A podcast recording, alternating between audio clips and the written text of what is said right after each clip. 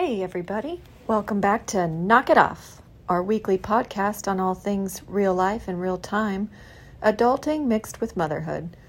Brought to you by two unqualified and quirky moms with the hope that we help you feel less alone in your plights. This is Bethany Bell, sister number two, mother of three, bringing you episode number seven. I'm recording this from the East Coast beaches of Florida, where I reunite annually with three friends of various ages and backgrounds. This is our eighth year getting together, and it's always a delight. We talk about our kids and our jobs and life, and I feel so lucky to have this time with them. I know a lot of moms and parents in general struggle with spending time away from their kids, but I would encourage you to consider these short trips away for yourself, to have time to reboot and replenish, gain from others' perspectives, learn together. Please be sure you are subscribing at knockitoff.substack.com and know that this content is free. If you see a pledge page, bypass it by hitting No Pledge at the bottom. Also, we've started playing with a chat thread on the subject of the week, where we ask questions and discuss thoughts amongst our listeners. You can find it on our page on the Substack app. With that being said, on to this week's episode.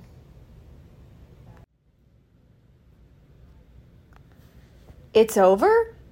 It's over. So, how'd I do?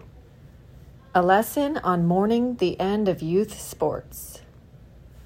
As the school year begins to wrap up, spring is less than subtly turning to summer, at least here in Florida. And as youth extracurriculars wind down to a close, we find ourselves feeling melancholy about the whole dang thing. It's odd given our frequent lamenting about never having a weekend off, getting up at the butt crack of dawn, and having zero social lives. Who are we kidding? We wouldn't have social lives regardless. Not to mention the laundry demand increase, given that we have to recirculate practice uniforms and game day jerseys and those dreaded soccer socks and leotards on the regular.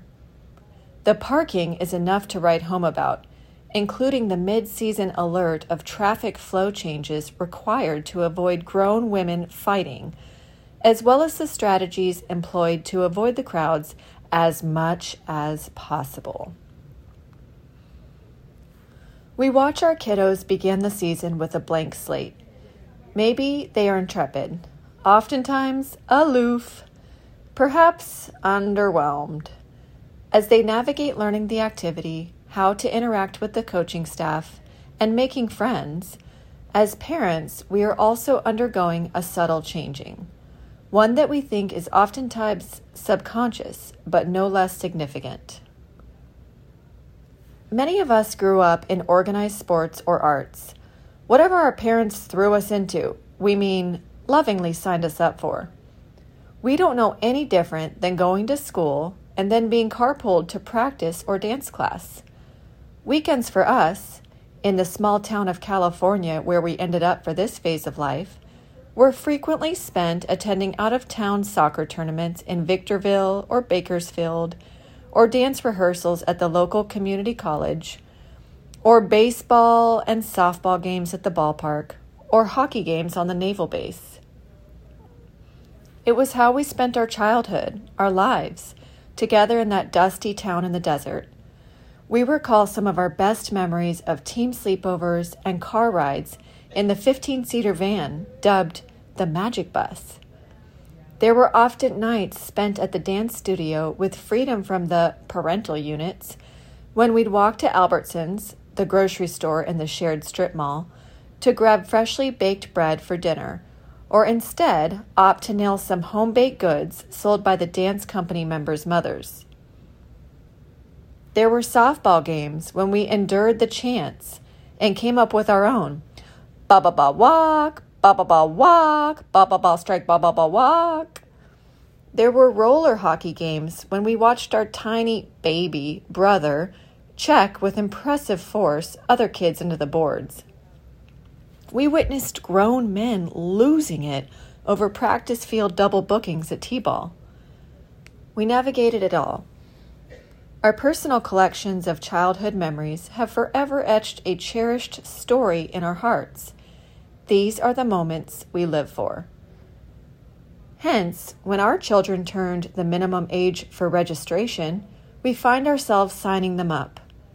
Let's give it a whirl, we tell them, our people, we tell ourselves. As the season begins, we may recall subtle reminders from those gone before us. Whatever you do, keep it fun. Of course it will be, we think, our own joy being held in the highest regard. I'm going to have a blast. I'm sure my kid will too. And we're off. Typically, the child begins some version of a recreation league or beginner class in various activities.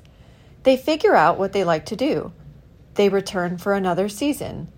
The parents then learn about a club team version or a competitive team that is available and how their kid may be great for it. We think to ourselves, let's do it. The instructors are more experienced, the competition is a new challenge. The stakes are higher because we have to pay tournament admission fees or competition fees on top of our routine dues. There is also a much greater time commitment. All of a sudden, we are at the field or gym three to four times per week instead of two. We find ourselves immersed in a whole new world. The kids are together consistently, and suddenly friendships develop. Lo and behold, we may find ourselves spending more time with these people we see three or four times a week. The adults may decide to hang out. Gradually, a community, united by children, forms. We bear witness together as the kids inconspicuously morph into different versions of themselves right before our eyes. They grow an inch, share their first crush, suffer a scary injury, say goodbye to family members, star in a school musical, get benched for mistakes made off the field, and celebrate victories, all experienced within the confines of this wrinkle in time, with these humans in their lives. It's sacred stuff. As many of our fondest recollections go, we didn't see any of this coming. When Bethany's son's soccer season came to a close, she and her husband found themselves super sad. Like, really sad. They realized they must come to terms that this amazing year, time with lovely people, energy that was spilled, was over. God willing, many more will come. But we must pay due respect to the beauty of moments spent together and mourn the ending of it. Despite the schedule demands of a witty bitty game of t ball, when Bethany's middle child stepped to, up to the plate for the last time as a four year old, something inside of her ached. When he rounded the bases and practiced his super cool knees forward slide at home plate, that final go around, she clapped for his joy. When he told his coach in a delicate little voice, Thank you for coaching me, and turned back towards his mother with tears brimming his eyes, God told her it was okay for her to cry too. As Andy Bernard from the comedy series The Office so sagely declares, I wish there was a way to know you're in the good old days before you've actually left them. Kara's family finds itself at an end of season crossroads that they did not expect. Her seven year old daughter has been navigating year round academy soccer, gymnastics sessions, and dance classes for two solid years now. But all of a sudden, her daughter has to make a big decision for such a small girl. Should she try for the competitive gymnastics team, which is a vast commitment that all other activities must cease? Try for the Premier Soccer League, which requires the same decision? Or attempt continuing some combination of sports slash activities that means less competition and less overall engagement on all fronts. Why is it that our children have to make these kinds of decisions at the age of seven? We suppose that it's partly the fault of the modern day parental units, trying to expose the children to as much as possible early on.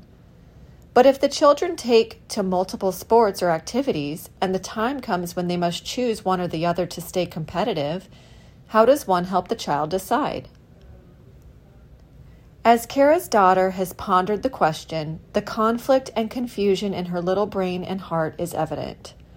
With each new piece of information about the upcoming season, a different decision is formed, all with the commitment clock ticking. Having been a gymnast and dancer as a kid and never a fan of the sport of soccer, one would think Kara would be pushing, or even just hoping, for gymnastics to prevail. But almost inexplicably, she finds herself just as conflicted as her daughter about the whole thing. Kara sees so much potential in her daughter on the soccer front the speed, the athletic ability, the height, and when she feels like it, the aggression. These are not unlike the positive attributes we all spot in our children. Kara, knowing absolutely nothing about the game of soccer and feeling woefully inadequate as a motivator due to said ignorance, still enjoys the raw team nature of the sport and the positive environment that the club coaches foster. Selfishly, she enjoys the fact that it's outdoors without her ever having to whiff chalk. She loves seeing her sister, her nephews, and her friends at the soccer fields. She likes that she can easily tow the toddler out there and he can run and scream and play, and all of these things are mostly acceptable. Even though Kara is far better equipped to give her daughter gymnastics pointers and criticism, she worries about the higher potential for serious injury in gymnastics. She hypothesizes that one of the very physical attributes which makes for a great soccer player, height, will quickly phase her daughter out of competitive gymnastics.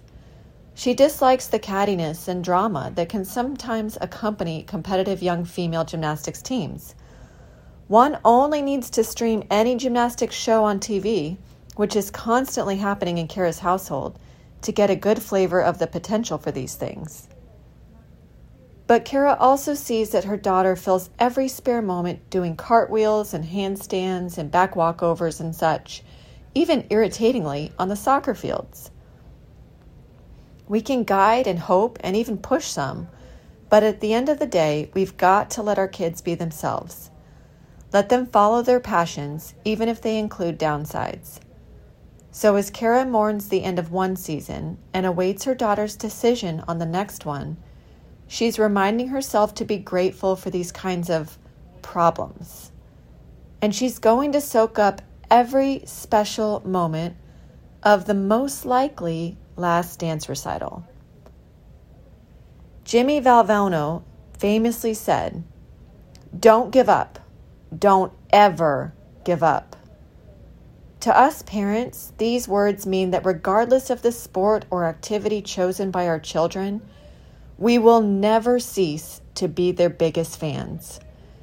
And for our kids, we hope they hold these words close to their hearts in thinking of the exposures they've already had, the difficult decisions that must be made, and the future controversies and enjoyment that will come their way.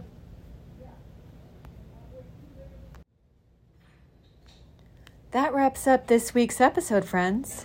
If you enjoyed it, please take the time to like the article on Substack, share a post about Knock It Off, rate us on your podcast app, comment on the post, and don't forget to subscribe.